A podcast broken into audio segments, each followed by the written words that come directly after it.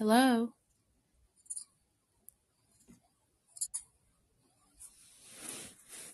Hello?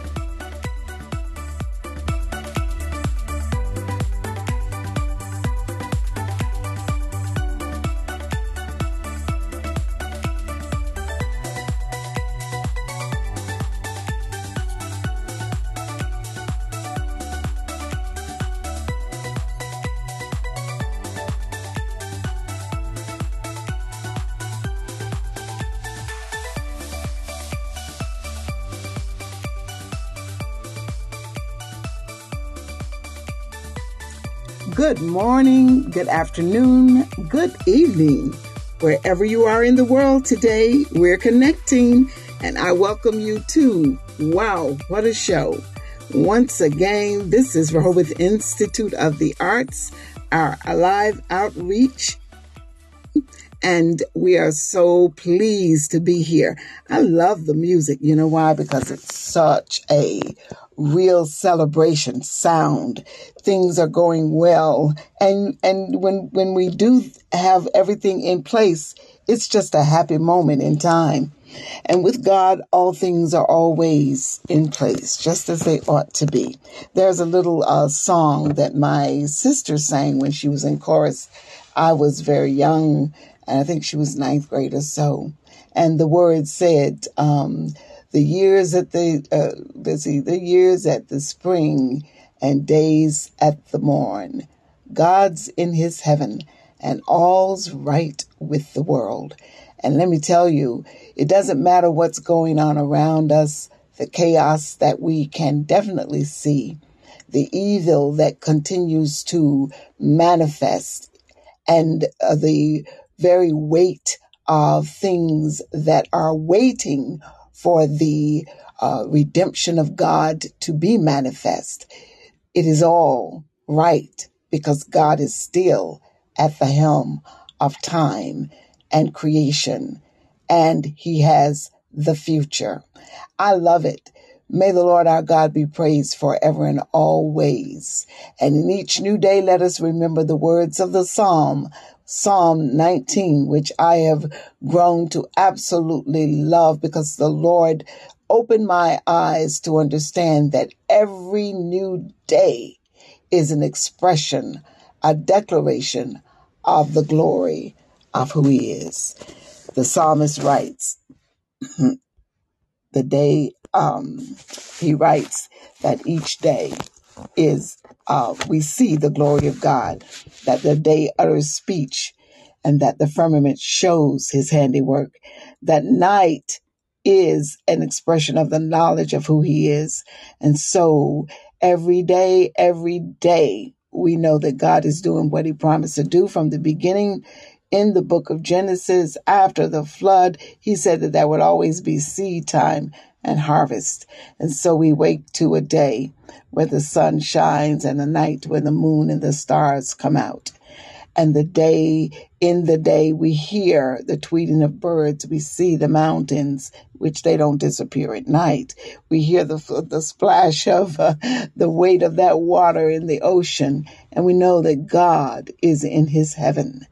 He's actually seeing to the affairs of the world and the earth and maintaining, as He is with us, also bringing us up so that we are the born again and recipients of the inheritance that He has, and that is eternal life. And in that, God sent forth His Son, Jesus Christ, to die. Isn't that something? I think that is in the book of Hebrews. It's all about the testator having died so that the will can be read to the um, eh, the recipients of that estate, that legacy, that treasure. And, and we are those people. And if you are not one of those people, each time we come on, I want you to know that we are reaching, we are reaching with the witness what we know about him and that we let you know also that if you have not yet received the new birth that you only have to say father i want that. And he hears the voice. Good evening anna kane. How are you I am doing well. Phyllis, how are you? I am I'm at the top of the world tonight. I'm just really exalting and praising and feeling real good about it, you know. Things are not always as as we would want them, but God's in his heaven and all is right with this piece of flesh, this Amen. earth that he formed. So I thank and praise him for it. and I hope the same, I pray the same is true of your uh, present uh, estate. Yes, because he is on the throne, all is right, even if no matter how we think and plan, which would bring me to what a wonderful scripture, uh, committing our works unto the Lord, our hmm thoughts established, you know, having preparations in the heart. I'm going to talk about that. hmm Um, but just just leaning on the Lord because yes, uh, no matter what you do, sometimes um, things aren't exactly the way you want them. Funny hmm about that, how things aren't exactly the way we want them. Why do we keep wanting them exactly in a way? It would eliminate a lot of stress if we would just not have an exact plan. Maybe hmm we would. Uh, I don't know, but yeah, all is well. Thank you. Praise the Lord. All is well. And we're so greatly uh, uh, th- thankful. We're so thankful because God has Yeah. not forgotten us. Well, tonight I am I'm looking forward to. Really, have been looking forward to now for uh, the second week. Uh, Anna's presentation. We are really in a series that we call Day by Day. It is also connected to the lifestyle evangelism or marketplace or whatever we call that. Then we are talking about living a life that is a demonstration of your redemption and mine. So, Anna, I shall not belabor the point. I just want you to take over and go for it. Thank you so much for being here. And I leave it to you to pray if you like. If you want me to, I certainly will. But I, I think you can handle that, right? I will pray. God, I Okay. thank you for this moment, Lord. Um, singing a song before we got together, only by grace can we enter, only by grace can we stand. It's not by our human endeavor, but by the blood of the Lamb. So, into your presence, you call us, you call us to come. Into your presence, you draw us. And now, by your grace, we come. I say that because, Lord, it's a privilege to stand here. And it's really because I depend on your mercy that I dare open my mouth, Lord Amen. Jesus. Just sometimes I just, you know, want to remind myself and everyone that we need your mercy just because of what goes on on the inside, not always because of what's going on on the outside, but truly um, on both fronts. God, we are privileged to be here and that you would hear us and that you wouldn't turn away because on that day you turned from your son it was because you were receiving us back to yourself. You said, This is the way I will provide. He's the perfect sacrifice. And when it's sacrifice, it's it's finished. And that is what Jesus said. Amen. And he had to take the rejection in the moment that we mm. might be grafted back in, that we might come back up under the cleansing that he had prepared for us with that washing and that covering. That's the only way we were going to be able to stand Amen. you. And then you restored your son back to perfection once you had provided us the way back home. To God tonight, we just thank you. Thank you and ask that you would speak and that all is all that is of you um, we will hear and whatever is Amen. not we will forget and we Amen. just appreciate this opportunity so we pray in the name of jesus for your blessing amen Amen. Thank you. well the wonderful thing is that I look at this particular work in pieces. We've been talking about Charlotte Bronte's Jane Eyre. This is really her signature classic of the 1800s, and it is also the focus of my master's thesis. And then and now, I look at it as a tool that God can use, a literary tool that He can use to sort of capture our attention. It is not His word, that it is not, but it is penned by a woman who knew of you, Lord, and you know we don't know to what degree Jane's experience with you uh, was, except what was written about her. But it's autobiographical, and we do understand and we do see evidence for sure that she understood your word and who you were in her life. And so this story comes to us to bring um, uh, the, the challenge of the character, but because of all of its facets, there are lots of places in this particular uh, novel that we can glean from, things that will remind us of where we are in our standing, our struggle, our morality, and ultimately um, on the path, Lord, and, and, sort of recalling, you know, sort of trying to uh, look at what our mission in the world may be. So tonight we're going to jump in after having two nights discussing various sections of the novel last week or the week before last being the question of loving when we find that Jane has been confronted with a dilemma and the romance, the relationship that she thought she was being afforded has been interrupted by a truth. And mm-hmm. now Jane she has to make a decision. Her decision takes her away from the place called Thornfield, and it really leaves her in a very desolate uh, situation. She literally leaves one home only to find she has no other home. And, you know, the novelist has the power of the pen, so we can't let this really linger on. She's got to find, you know, she's got to end up somewhere. so she basically ends up stranded and lonely, wet, hungry, extremely hungry, not being responded to by the people in the town that she stumbles upon. And she makes her way to a home. This home is called Moor House and this particular Moor house, uh, as many of the lands, Phyllis, you can comment on that, cottages, estates were named. We're not so used to that right now, but they often carried a name, particularly if the estate uh, came from someone who had a, a degree of wealth. But even smaller estates often were named. And so here we find ourselves at Moor House, and Boy, ironically enough, this woman who had no family stumbles upon family and she finds out in the long scheme of things that they actually are cousins. But our focus tonight doesn't have so much to do with just where she is, but who she meets.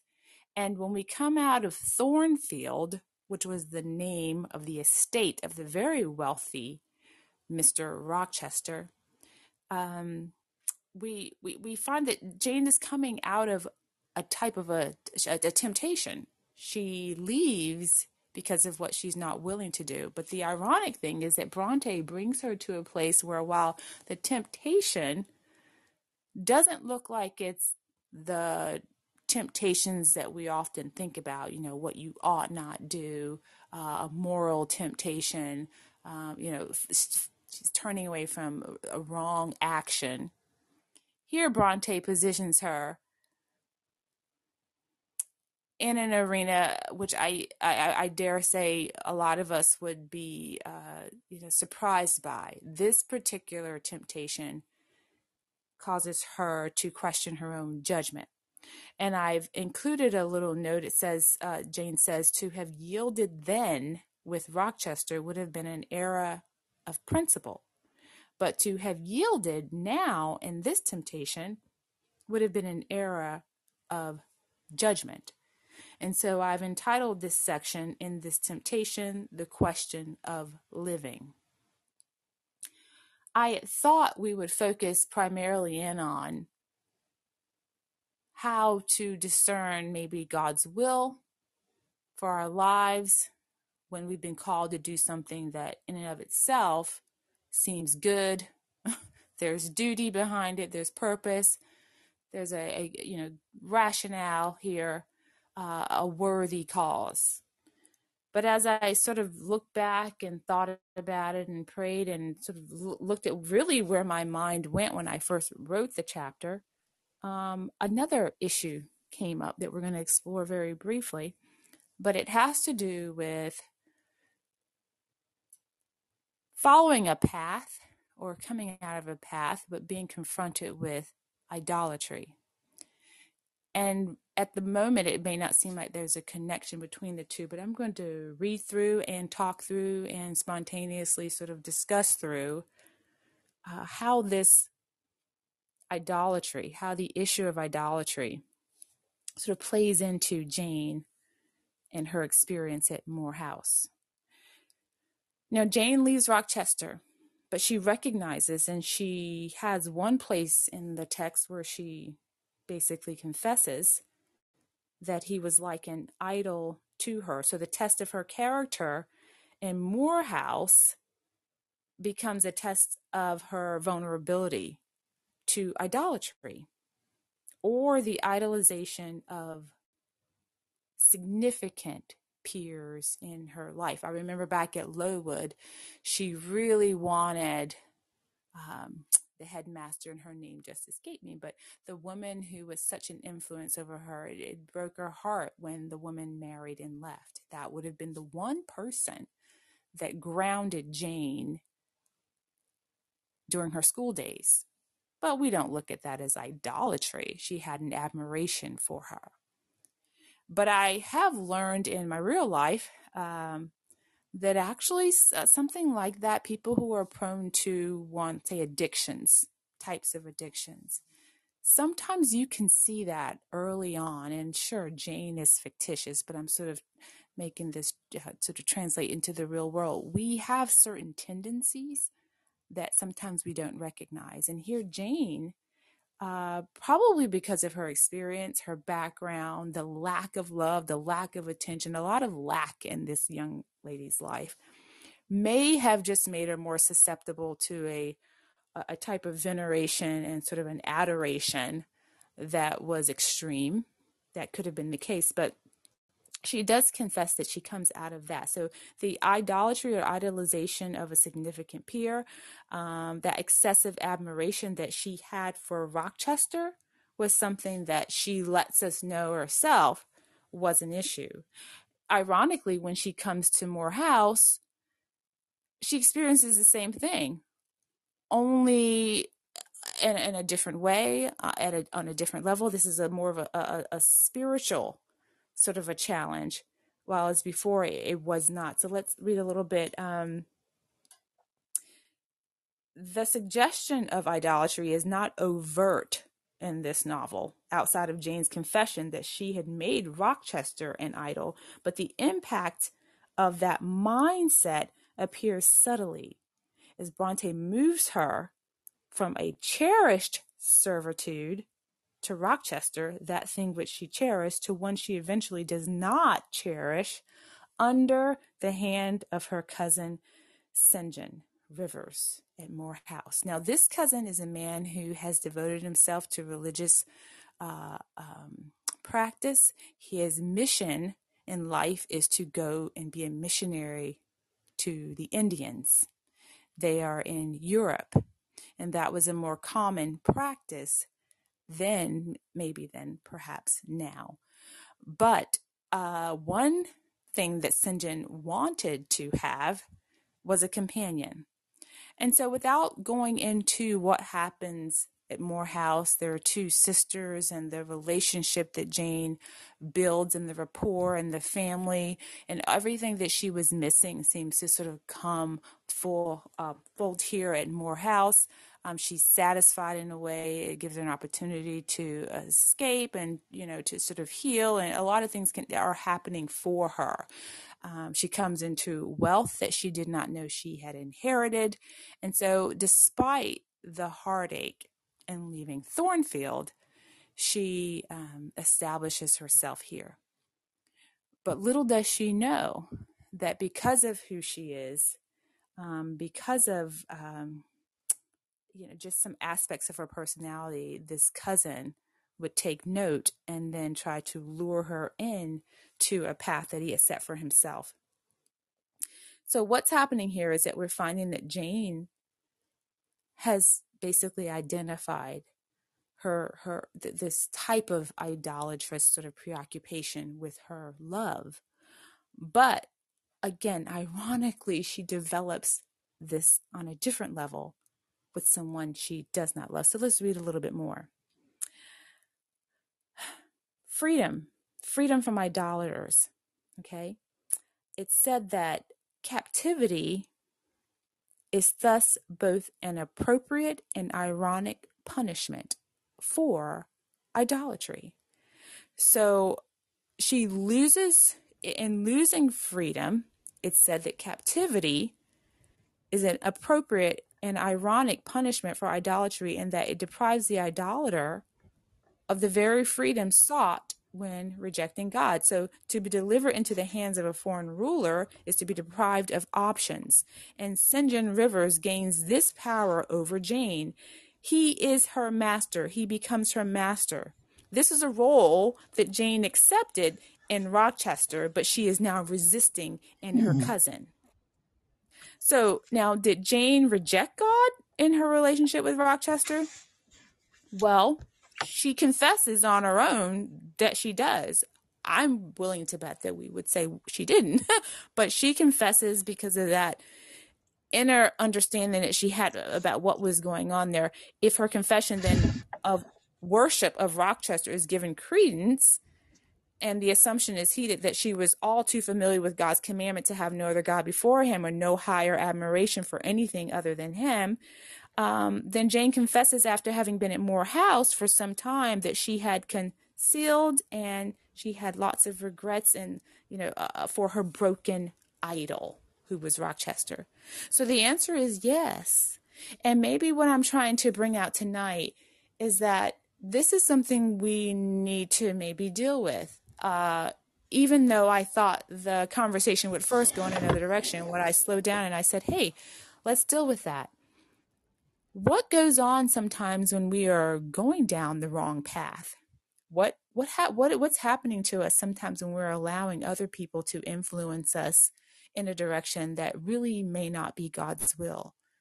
Well, that would make sense. Sometimes we are knowingly or maybe unknowingly caught up in a type of idolatry.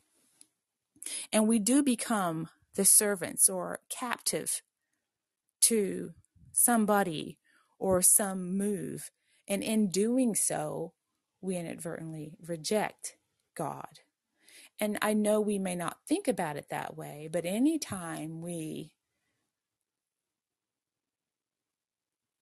you know, enhance the importance of anybody or anything to the degree that it captivates us, that it grounds us, it levels, it causes us not to be able to hear nor see very clearly, that in and of itself can become a type of idolatrous uh, relationship or preoccupation.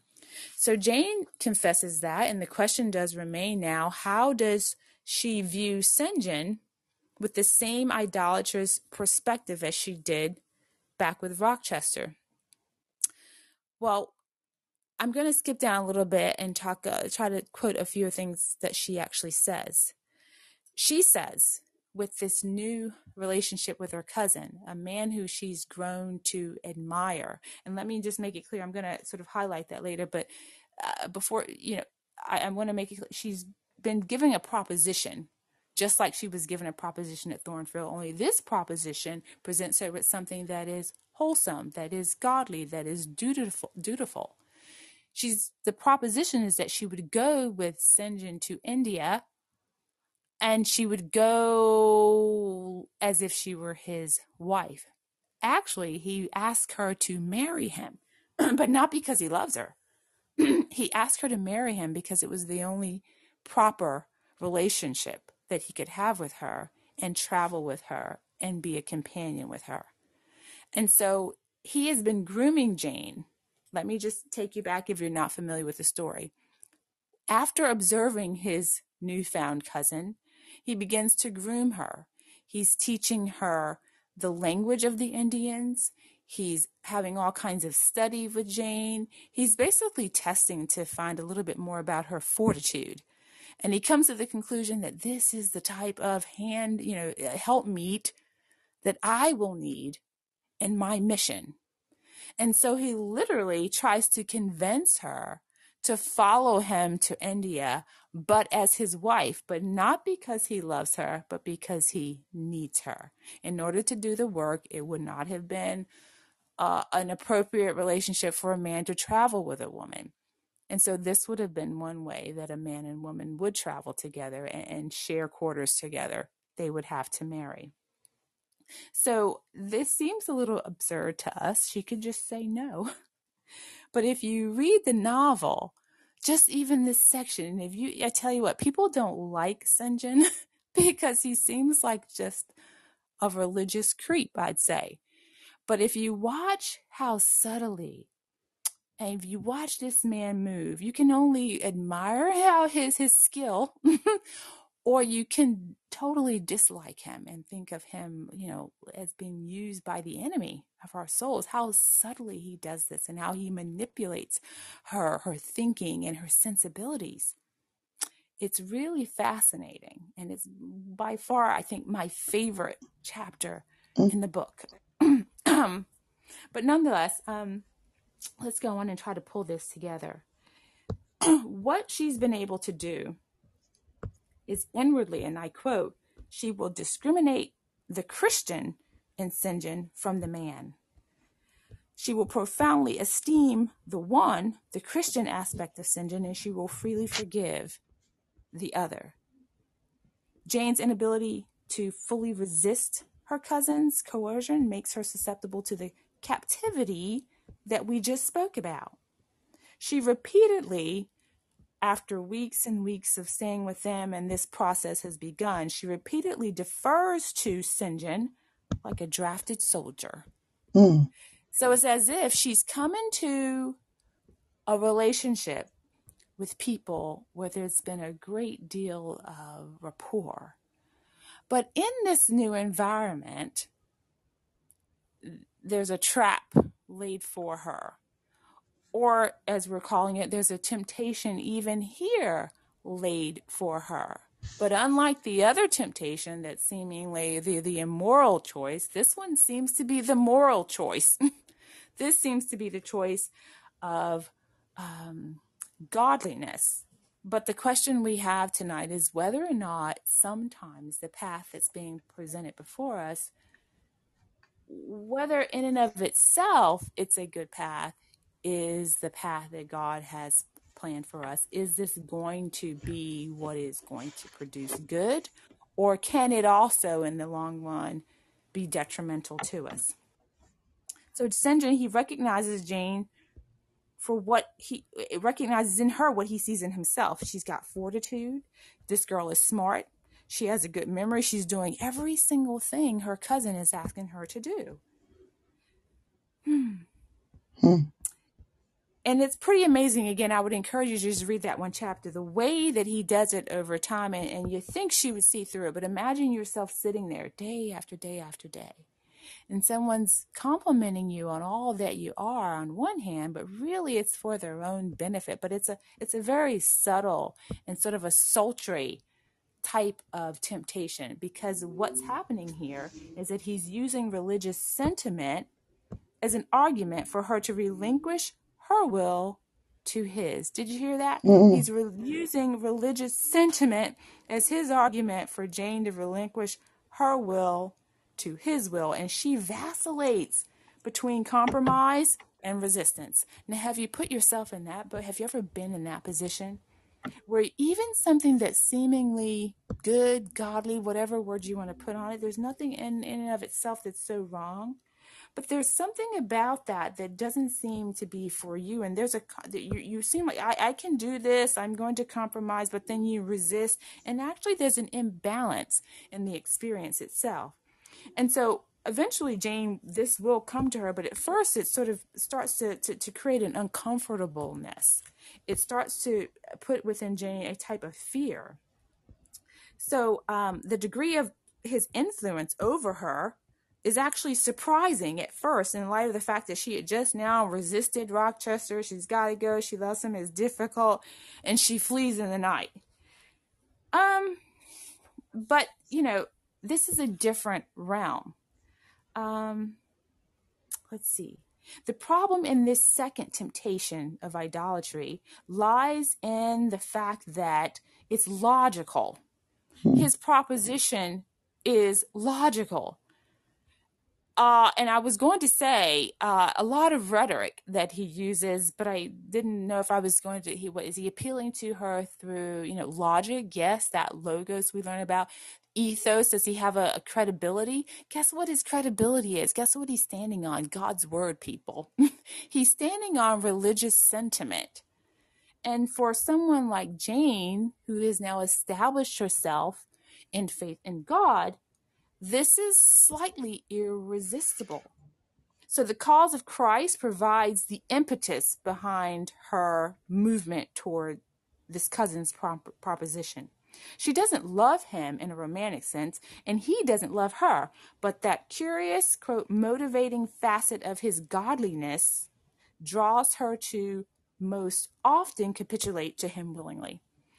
Let me just say and stop right here. Have you ever met anybody who draws you in that way? I'll tell you from my own experience, one of the reasons why I was in relationship with somebody was because I too was drawn to the aspect of godliness in the person. And that's not a horrible thing. You should have friends who you guys have that in common. We, we, we have a lot of relationships where the godliness, the, the faith of the person, something in the person draws you to them, keeps you with them. We, we have friends across the world. We say, we, I love you, brother. The only thing we have in common is God himself. But this is different. This is when you are deferring, capitulating to somebody, even though it doesn't seem like necessarily it's your will, but it is their will. But it's hard mm-hmm. to resist because the thing that you love in the person is the thing that you love in God. It is the God in them that you love. It is not so much the person that you love. Mm-hmm. Now, what happens in this relationship is that when Jane does resist him, he becomes aloof. You ever meet somebody like that? As long as you're going with them, you know, everything's going fine. And when he would see her laugh and joke around with the sisters and, and enjoy the house, he would he would uh, not really speak to her. He would remove himself. It's as if he didn't want her to enjoy any of the worldly pleasures because he's grooming her for a life of, one of mm. sacrifice, one that would require work and focus and concentration. And what his sisters were, uh, were not, they were not prone to be. Uh, they, they, it was not their it was not going to be their desire to take on this walk of life this was just St. John's thing. And so he didn't want any woman like his own sisters, but he saw in Jane something he could mold. And sure enough, she's letting him mold her. But again, when she doesn't act or speak or sound in the way that he thinks is appropriate for this type of training, he begins to treat her as if um, she was, you know, being trapped by worldly trappings and she was being superficial and not productive. Mm-hmm. So as we move along here, I want you to start thinking about before we, you know, get to the end of just her story. Have you ever been entrapped in a situation where in and of itself again it's a noble cause but you're not quite sure if this is your mission Is this my place? Is this where I ought to be? But you make provision to be available Mm-hmm. You train, you plan, you cannot. It's funny, I teach uh, in one of my classes, uh, Outliers is a, a nonfiction text. And it's hard to sort of, uh, when people build up their credibility, it's hard to really find any loopholes in their arguments. You know, it's, it's hard to refute what they're saying um, because it seems so clad tight, you know, the way that they've built and, and supported their own claims. But um, while Jane continues to defer to St. As if she's unwilling to injure him through her rejection, she's mindful still of his feelings. Even when she lashes out to him once that she scorns the idea of his love, she says, I scorn the counterfeit sentiment that you offer. Yes. John, I scorn you when you offer it. And so she tries to stand up for herself, but she ends up deferring back. And again, if you read the text, he, he continually, continually, he's manipulating this girl's feelings. And you, we ask ourselves, is he going off to be a, a missionary? Mm. is this our guy, God? But unfortunately, what I don't think people understand, and one reason why I like the chapter is because Jane begins to understand the man and his own, you know, we are we're so faulty and he he, he i think he is trying to do something to make the situation come together and to be good. But of course the forced hand is never going to be the the, the best path. Um so he's consistent he's just consistent and he's trying to persuade jane to marry him and to you know proceed on to india for missionary work. He appeals to her religiously. He appeals to her practically. He even suggests out of his own desperation that she really did say yes already. Jane but you said but look what you've done. So he's trying. And again this is out of desperation for his own need. But I don't think that he was trying to be mean or manipulative. I do think he was caught in his own deception. Mm-hmm. Though the cause that he has is a noble one and it is for him as the, the, the text will to, will play out, but it's not for her. So what ends up happening is Jane sees that really this marriage is becoming possible uh, she says religion, quote, called, angels beckoned, God commanded, life rolled together like a scroll. Could you decide now? asked the missionary. The inquiry was put in gentle tones. He even drew her closely to him gently, and all that gentleness got to Jane. How far more potent, she says, was that gentleness than his force. I could resist St. John's wrath, she said. I grew pliant as a reed under his kindness. Yet I knew all the time if I yielded now, I should not the less be made to repent. So St. John takes on another approach. Maybe I ought to appeal to her more sensible, Mhm. more sensitively. Now, I'm going to tell you, if you haven't picked up on it, it does sound like the old serpent, the devil himself. That's what it sounds like.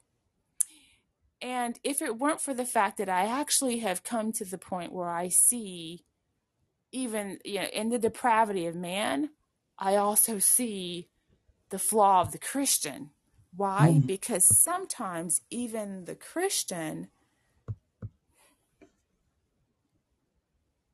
for the sake of a noble calling, can accidentally, or maybe we should say on purpose, you we have to give everything a little thought, but uh, we can be misleading.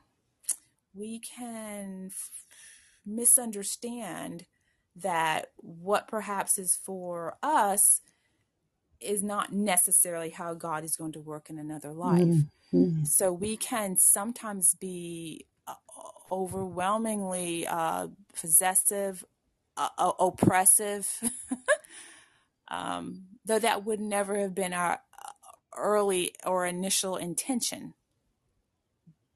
I see it happen sometimes, maybe with parents who are in the ministry with their kids. Um, sometimes that that preoccupation with what the children ought to do based on what they understand is becomes a bit oppressive maybe then sometimes mean maybe unrelenting they become we become and then what you you've got is you're you're you're really out of line and not really as in tune with discerning God's will as you may have thought.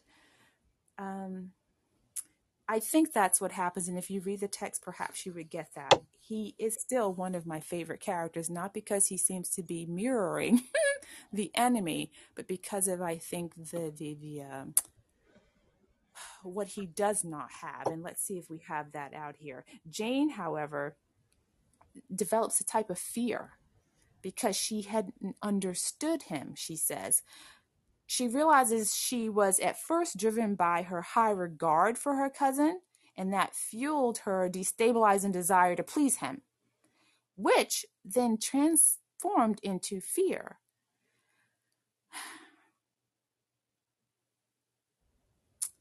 But over time, she begins to understand the man and the mind of the man. And so all that he lacks, all that he is not, he doesn't have the same understanding. He doesn't have that same undergirding. And I think she begins to realize that. And so back to one of the things she says early on, she's able to separate the Christian from the man and she's able to forgive one while she then you know supports the other. And it's a beautiful thing when you can actually do that to a human being. You can see the part of them that is true and you can separate that from the part that is flawed. That's a very difficult thing. But she goes and she says um, that he is killing her now does not cancel the logic with which he appeals to her the fact that she's being in this environment, if you read some of it, it's actually kind of funny. she looks like, if you get a picture, that she's being just stifled, that she's just, you know, a, a bowl of timidity around him. Um, she says, you have already, uh, but, but she says the logic with which he appeals to her is a thing that she cannot cancel out. You have already as good as put your hand to the plow, St. John says. You are too consistent to withdraw it. You have but one end to keep in view how the work you have undertaken can best be done, Jane. So, if Jane did not agree with the general principles with which St. John governed himself, and if he stood outside of the moral scope of the faith they both adhere to, Jane's temptation to succumb to duty would only be thwarted. It would be thwarted by the same confidence in Providence that was her agent of change at Lowood and the mechanism by which she influenced her destiny at Thornfield. So Jane comes to see that fear has produced self doubt in her, and that doubt in her own sufficiency has added an advantage for St. John. So let me kind of catch up there. Over time, she does begin to sort of see the bigger picture. She's recognizing the monster behind the mask, okay? And she is noticing, sure, that that fear that's been produced in her is now become the advantage for. John, who has become like her oppressor, but is the fear that's fueling his fire. Hmm. Hmm. Her progression, however, is possible because she recognizes the imbalance. I ask us, do we recognize an imbalance in our relationships? How much of him was saint, she says? How much of him is mortal? I could not heretofore tell. But revelations were being made in the conference. The analysis of his nature was proceeding before my eyes. It was proceeding before my eyes. I was seeing this. I saw his fallibilities. I comprehended them. I understood that sitting there where I did, and on the bank of the heath, and with the handsome form before me, I sat at the feet of a man erring as I. And I, I will note that it's not that this guy wasn't somebody she maybe could have liked, it's just that he wasn't going to reciprocate. this man was dead set. And he had an interest. He had opportunity to live what we would call a more normal life. but he rejected it. I admire him that he would reject it. He actually had a woman that he really did care for, and he rejected that because that would have been a monotonous life for him. That would not have afforded him, I think, what he was made to be. And so he rejects that and he finds a companion that would better suit him in Jane. But Jane says she understands him now. She sees him. She's sitting there in front of the fireplace and she says, I see a man who errs just like I do. The veil fell from his hardness and the despotism, meaning that tyranny that he had, she saw the veil fall. And having felt in him the presence of these qualities, I felt his imperfection and I took courage. I was with an equal where I had seen, you know, felt I was inferior, one with whom I might argue, and one with whom, if I saw good, I might resist it anyway. So she's beginning over time. She is starting to recognize what's going on, and we're about to close this and just have some conversation between us ourselves. So she um, grows pliant, she says, and she grows more aware of the gravity of misjudging her course of action and following the wrong path. And so that sort of ties us back into where I thought we were going to go at the beginning. and that is misjudging our course of action, following a wrong path, even though in and of itself it may seem a good path. She saw that St. John was authentic, but he was flawed and quote it says i love this line stripped of that blood bleached robe which christianity covers human deformity she realizes her equality with him and her ability to withstand him as she waits for her own resolve to emerge as we are waiting mm-hmm. for that mission that is for us we do need to be able to recognize that we are not less than those around us mm. that we can withstand even the noble cause. And I, I, I say, actually, when I was thinking about this, Phyllis, I said to mm. myself, everybody's going to have to grab hold to this idea and take it with them. There's nothing I can say here to speak into an individual experience because they're all individual experiences in that we are looking to God to discern what it is we ought to do in many areas of our lives, but particularly when we have life changing decisions to make, um, relational decisions, move decisions, uh, ministry decisions, whatever you want to call it. When you think this is a, a game changer, okay, then yes. you really have to seek God for discernment. And I do believe in Jane's under coming to an understanding that wait a minute as much as I admire and I feel like I've been pulled and held captive under the sway of this man, I need to rise above that. There's something not right here. And while I understand what he's saying and I'm willing, but I'm not convinced that this is the path I should take. And so I believe her her rise from under the cloud is what allows her in the novel to hear what she hears and the sweet part of this novel which is the, the one part of the novel that is just you know it's the, the the the extraterrestrial aspect is when she's in the last conversation with uh St. John and they're making plans by the way audience to go to India mm-hmm. she they have figured it out she has come to come you know she's she's she's acquiescing she's she's conceding even with the the struggle here but because she begins to recognize really what has happened, I think she is now more attuned to hearing rightly. And so now that the interactions, and we close with, with the novel with this, her interactions with her peers, they've been based on her position as up to this point. Uh, she's had class inequality. Um, she's had gender inequality. Um, she's had, you know, limitations put upon her because she was a female in this particular area. But with St. John, Jane experiences spiritual inequality based on her own perceived inferiority. And that's something I think we need to hold on to. You don't have to have, even the babe in Christ doesn't have to kowtow and drool mm. over the mature. That's not the goal. That's not the objective of the mature Christian in the babe's life anyway. But nonetheless, God is able to move everybody at every level according to what is good in his sight. But she has this inferiority. She understands that now. However, she bridges the gap in this case, and. John does surpass her in the religious practice, but in the demonstration of the Spirit, she discovers that the power to hear she has as well as St. John has. And that's the point I want to sort of leave us with. In the demonstration of the Spirit of God, Jane discovers the power to hear as St. John has heard God's directive. She discovers that for herself. He has heard what he needed to hear, and she needs to hear. So she considers her move to seek Rochester as determining as a determining factor in determining the truth of that directive she finds her own mission and i didn't give it away but there is that moment in the last conversation she has with. John um, where she hears a voice and it's Rochester. So this is sensational, the sensational part of the novel.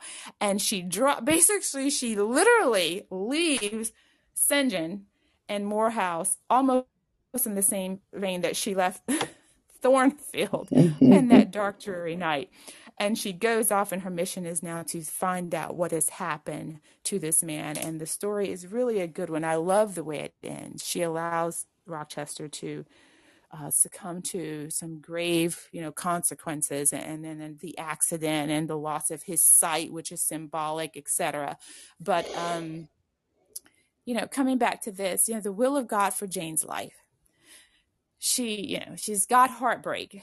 She moves in, she finds family, she finds fortune. Things are coming together on one hand, but boy, that there, there, the temptation doesn't stop. There's always going to be something, and God will, in our real lives, allow us to experience some situations that will um, further sharpen us. So you think, you know, did you stop doing that or did you stop doing that? Okay, great. But just around the corner, there's another type of allurement. Hmm. But it doesn't mean you, you know, it doesn't mean it always looks bad sometimes we're really just following paths that we shouldn't follow because they looked good.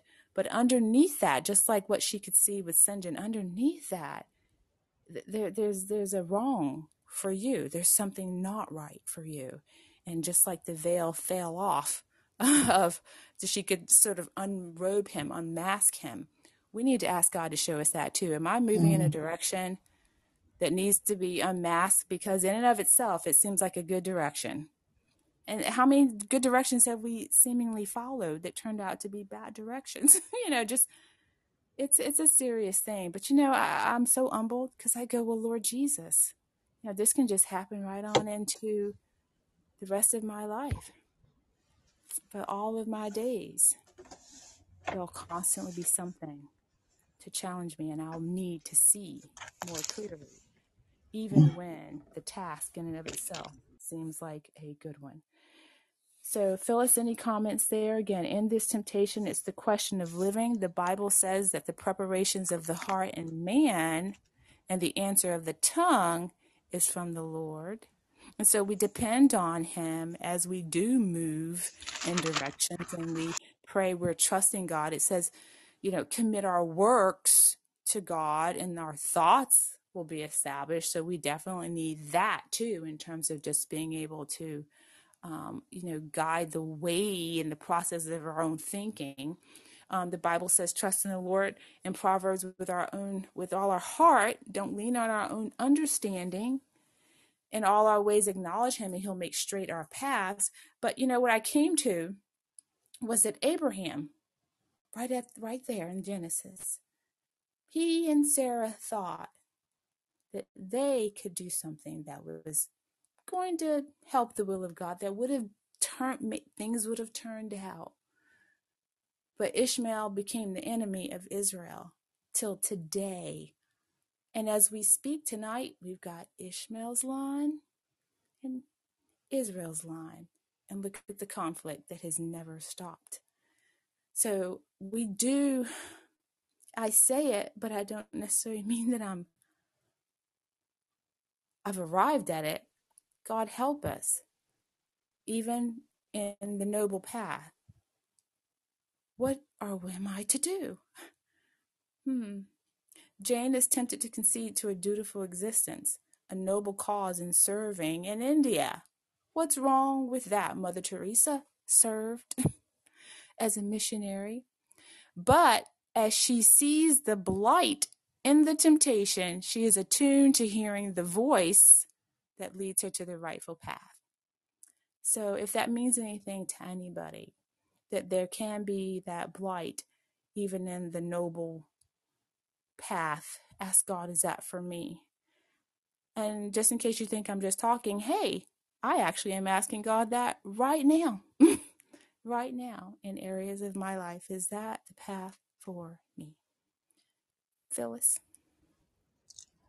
I am absolutely sitting here um, in worship. This is a real testimony of how our lives can bring glory and honor to God when we put Him in the front, when He is the focus, the, the, the, the first desire, the first love, and our commitment is to responding.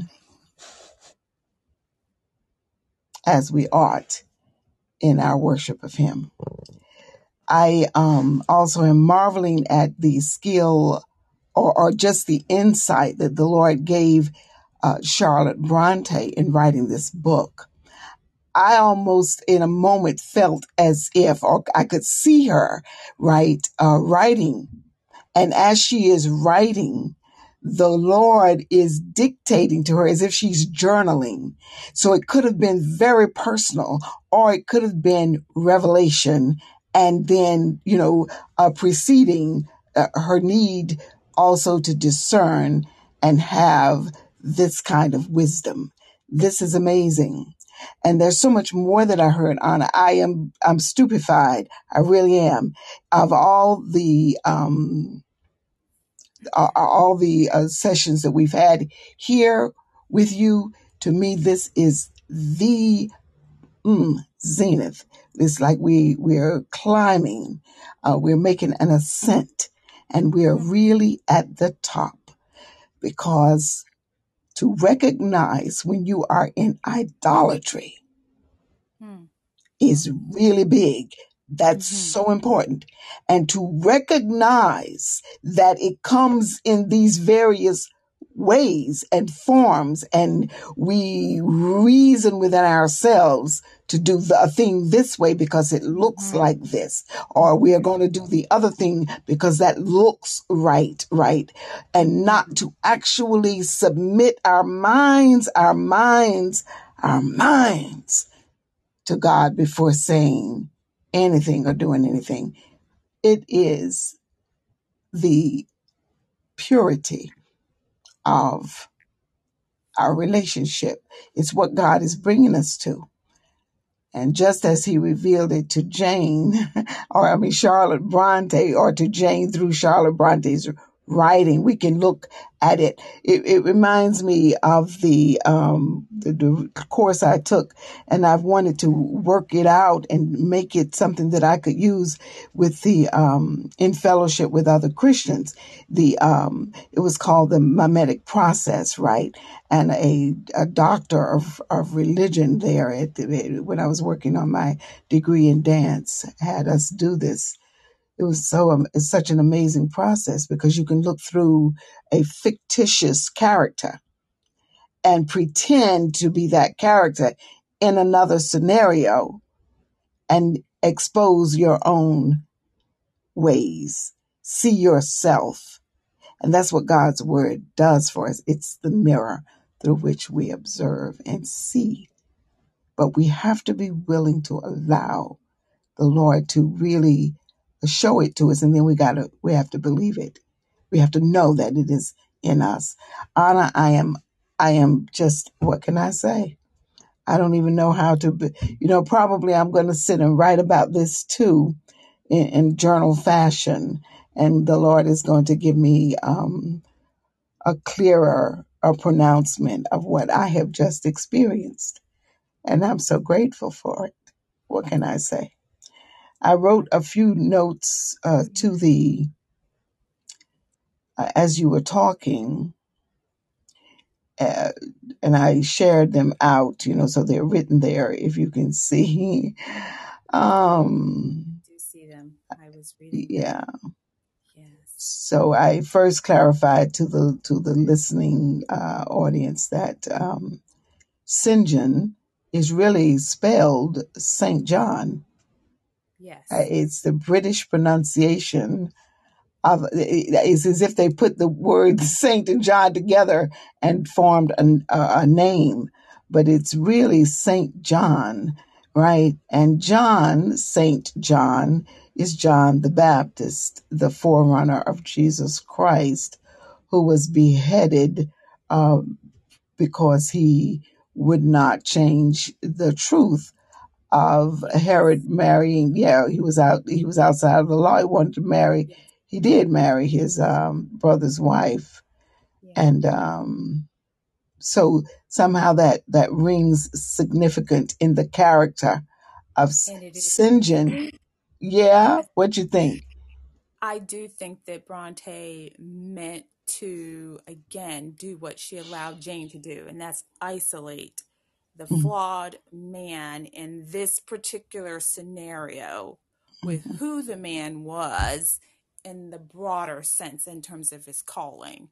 And mhm, it's, you know, I, I do I I believe that there was that happening in, in her development of this character. And again, you'd have to read in order to admire anything about him, you would have to read it line by line. You know, where so we come into a type of admiration and then we move out of it. But why aren't we moving out of it for a reason? But it doesn't change who he is. And Jane, at the end of the book, uh, uh, we move into the next section, a letter from him and her, the way she remembers him gives us mhm, insight into how Bronte wanted us to really see him, I believe. And so it and I you know it's funny I I wrote a little line here that says, you know, this temptation is intrinsically it's complicated. you know, this wasn't a mhm, simple mhm, thing that's going on. I don't think it was simple uh, for Jane, but I also don't think it was a simple way of looking at the end, what people call the antagonist, but I call him, a, I, I have a yeah. So yes, the name Saint Yeah. John. Thank you for clarifying that for the audience. By the way, I did not.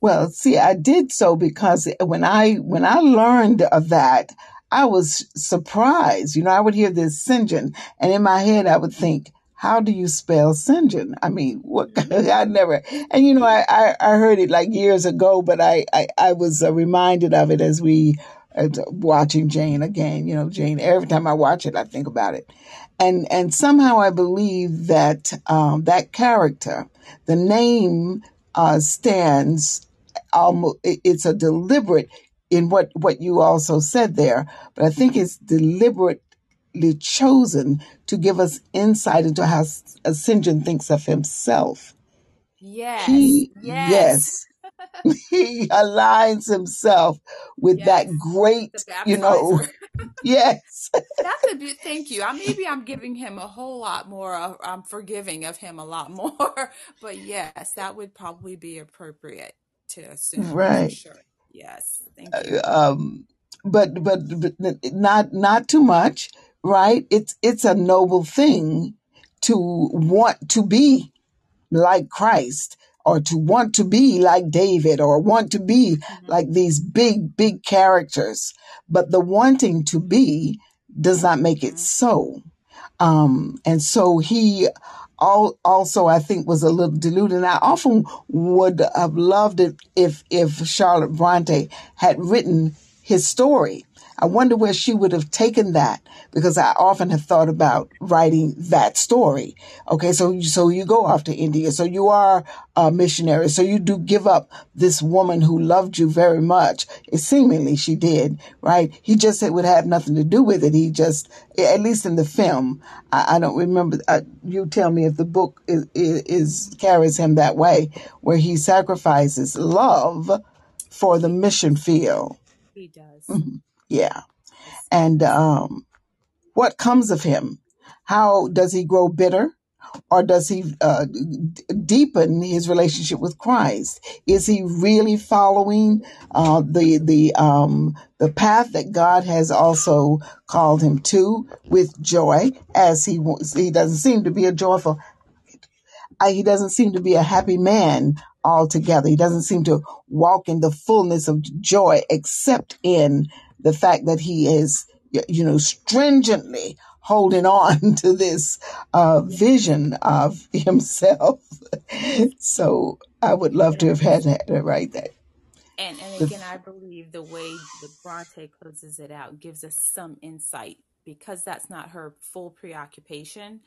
Uh, Mhm. at the end, that doesn't happen uh, fully. But yes, it's a good question, and we can only surmise based on the Mhm. information given us. So you would have to there. There is a bit more to glean Okay. about his outcome. Yeah, for sure. Very good. I'm glad we're going to get to it because I didn't get to it in the book yet, even though I got way into the I, just don't remember it, I, I guess. But so this this has been for me such a um oh my goodness, this session, these sessions, because I'm so interested myself in the way of Christ uh, as it plays out in in the lives of the church. You know, I we say Christians, but I say the church because I believe that the the organized structure and the um the development of the church through flawed men has has come to this thing. This very this is for me the culmination of what i have been trying to to just flesh out. You know there something goes amiss there for me. And i believe the lord has really spoken tonight to let me uh, see oh, not just tonight as we've gone through these sessions. And i wonder how willing we all are to face it you know to just look at ourselves in the mirror to really let the holy spirit put the light of conviction on us and show us our sins. And and I remember mhm, yeah go on. I want you to quit just because of something you said, I didn't want to forget. In light of what you just said, sometimes, right, I agree. And I, that's my prayer. I also want to wonder if we fall into St. John's shoes because Jane hmm does say that he uh, he was pure lived, he was conscientious, he was zealous, he was a good man, but he hmm forgot, and I quote, pitilessly he forgot the feelings and the claims of little people, she called him, in pursuing his yeah own larger views. She knows yeah that he, quote, believes his work is according to God's wishes, and his desire that she accompany him um, would fulfill those wishes. So religion for him is duty. He yes understands the rigor, she says, but not the heart. And I wanted to point that out. she he yes understands the rigor and not the heart. And so often, sometimes we can understand the heart behind things, but we're not as willing to accomplish that rigorous uh, mm commitment toward things. And so maybe that's one thing I admire in him. As you know, I used to think I could be a nun. and when I watch Laura Montoya this week, thank you for that recommendation, it came back yes to me why I think I could have been a nun. So, um, right right you know, I just wanted to put that in there. Not again, I feel like I'm always defending this character, but I do think perhaps maybe something that resonates in me is in the character, and maybe that's why it, it always captures me so much. right I agree with you also, but I did want to say that understanding the rigor. But there are lots of leaders and lots of people and places that can get caught up, Phyllis, yes. and become the rigor and lose the heart too. Yes. So I think that it's still, uh, uh, uh, you know, worth looking at his character more closely before we push him off to the side and, and think that his life doesn't resonate with some of ours. So. See, and and it aligns with uh, the message to the churches. That one church where the Lord says, "I know everything about you, but this I have against you, that you have forgotten your first hmm love." your first love. And the, the heart of man is desperately wicked, which is why we need to live in total and continuous submission. Every day, all day, we need to consider that we are not our own, that we have not the, uh, the sight or the understanding to follow, uh, in the way of God as as as he wants us to because we we don't see we don't know we don't have it. And um anyway that that was my prayer years ago when i could when i discerned it myself th- this ability this this way that i could worship worship on sunday and maybe by tuesday or wednesday i am caught up in something in my own flesh. Um, when Jesus Christ uh, was being released by the Lord for his ministry, the Bible says straightway he was driven into the desert to be Mm-hmm. tempted. Right Mm-hmm. away it happened. There was no wasting time. God worked expediently, and Jesus Christ withstood the temptation. And Hebrews tells us that he didn't, he, there are no temptations that men experience that he did not also experience, but that without sin. Because of course he had uh, the power. He is the flesh uh, of God. You know, God is living in him wholly and completely. And yet he is being touched with the infirmities and the feelings of the flesh of men so that that identification gives us a picture of God in the in the way so we can have something to look at because we need something to look at we we are blinded by our own natures uh, and we come in and in the temptation the lust of the flesh the lust of the uh, eye and the pride of life is that it and uh, so satan comes at him in all all those ways and that's exactly what we go through and Sinjin brings to her I believe, the pride of life. I believe he was filled, right? And Mm-hmm. so, um, and, and yeah, it, it, we, we can, we can, um, understand what he's doing for sure. We can identify with him in it, but God is looking for a pure heart Mm-hmm. and so that Jane was able to discern that and know that that is not, that it wasn't just right. And many times I'm so sure we have that same feeling. You know, we are, there's a, almost a, um, a flag goes up or a resistance within you pushes back uh, uh, against something. And sometimes we will step over the pushback and do it anyway or Mm-hmm. sometimes by the power of God and the Spirit working in us, we will actually stand up and respond as Jane did. Mm-hmm. Not for me. I cannot do that, right?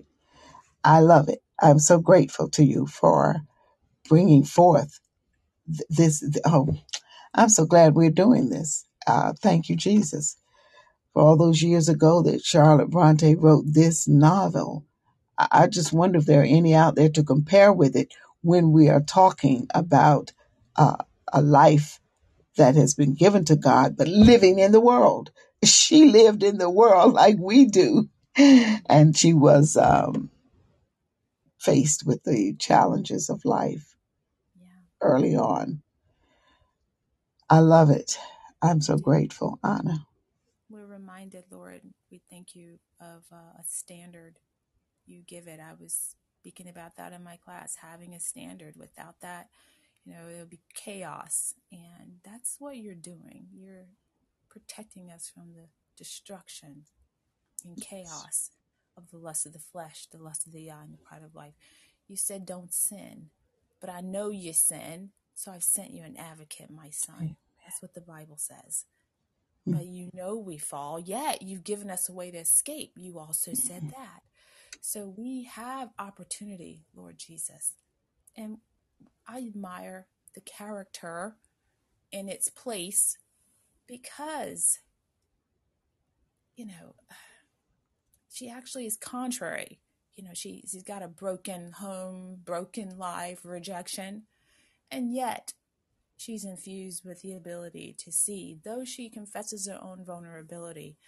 And, you know, a standard is what the character was given. Mm. And we appreciate that because in our own walk, you have given us that standard. And when we fall, we feel low, rightly so, so low.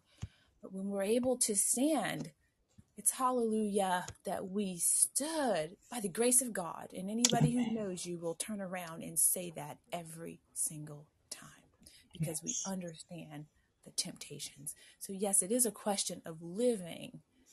I need to live with the life using is the question of living. And in her case, am I going to be sucked, you know, uh, you know, and, and pulled and, and, and, and stretched in a direction and be manipulated, or am I going to wait?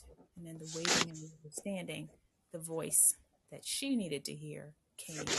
And so, God, I just thank you for this literary, you know, experience. It's a it's a real privilege to mm-hmm. have mm. books and things like that. It's a real wonder that many people write and include you and your own sensibilities in their writing. We're so happy about that. And I'm so glad that you gave us this opportunity to just lift you up and glorify you, mm-hmm. knowing that you can use any tool you want.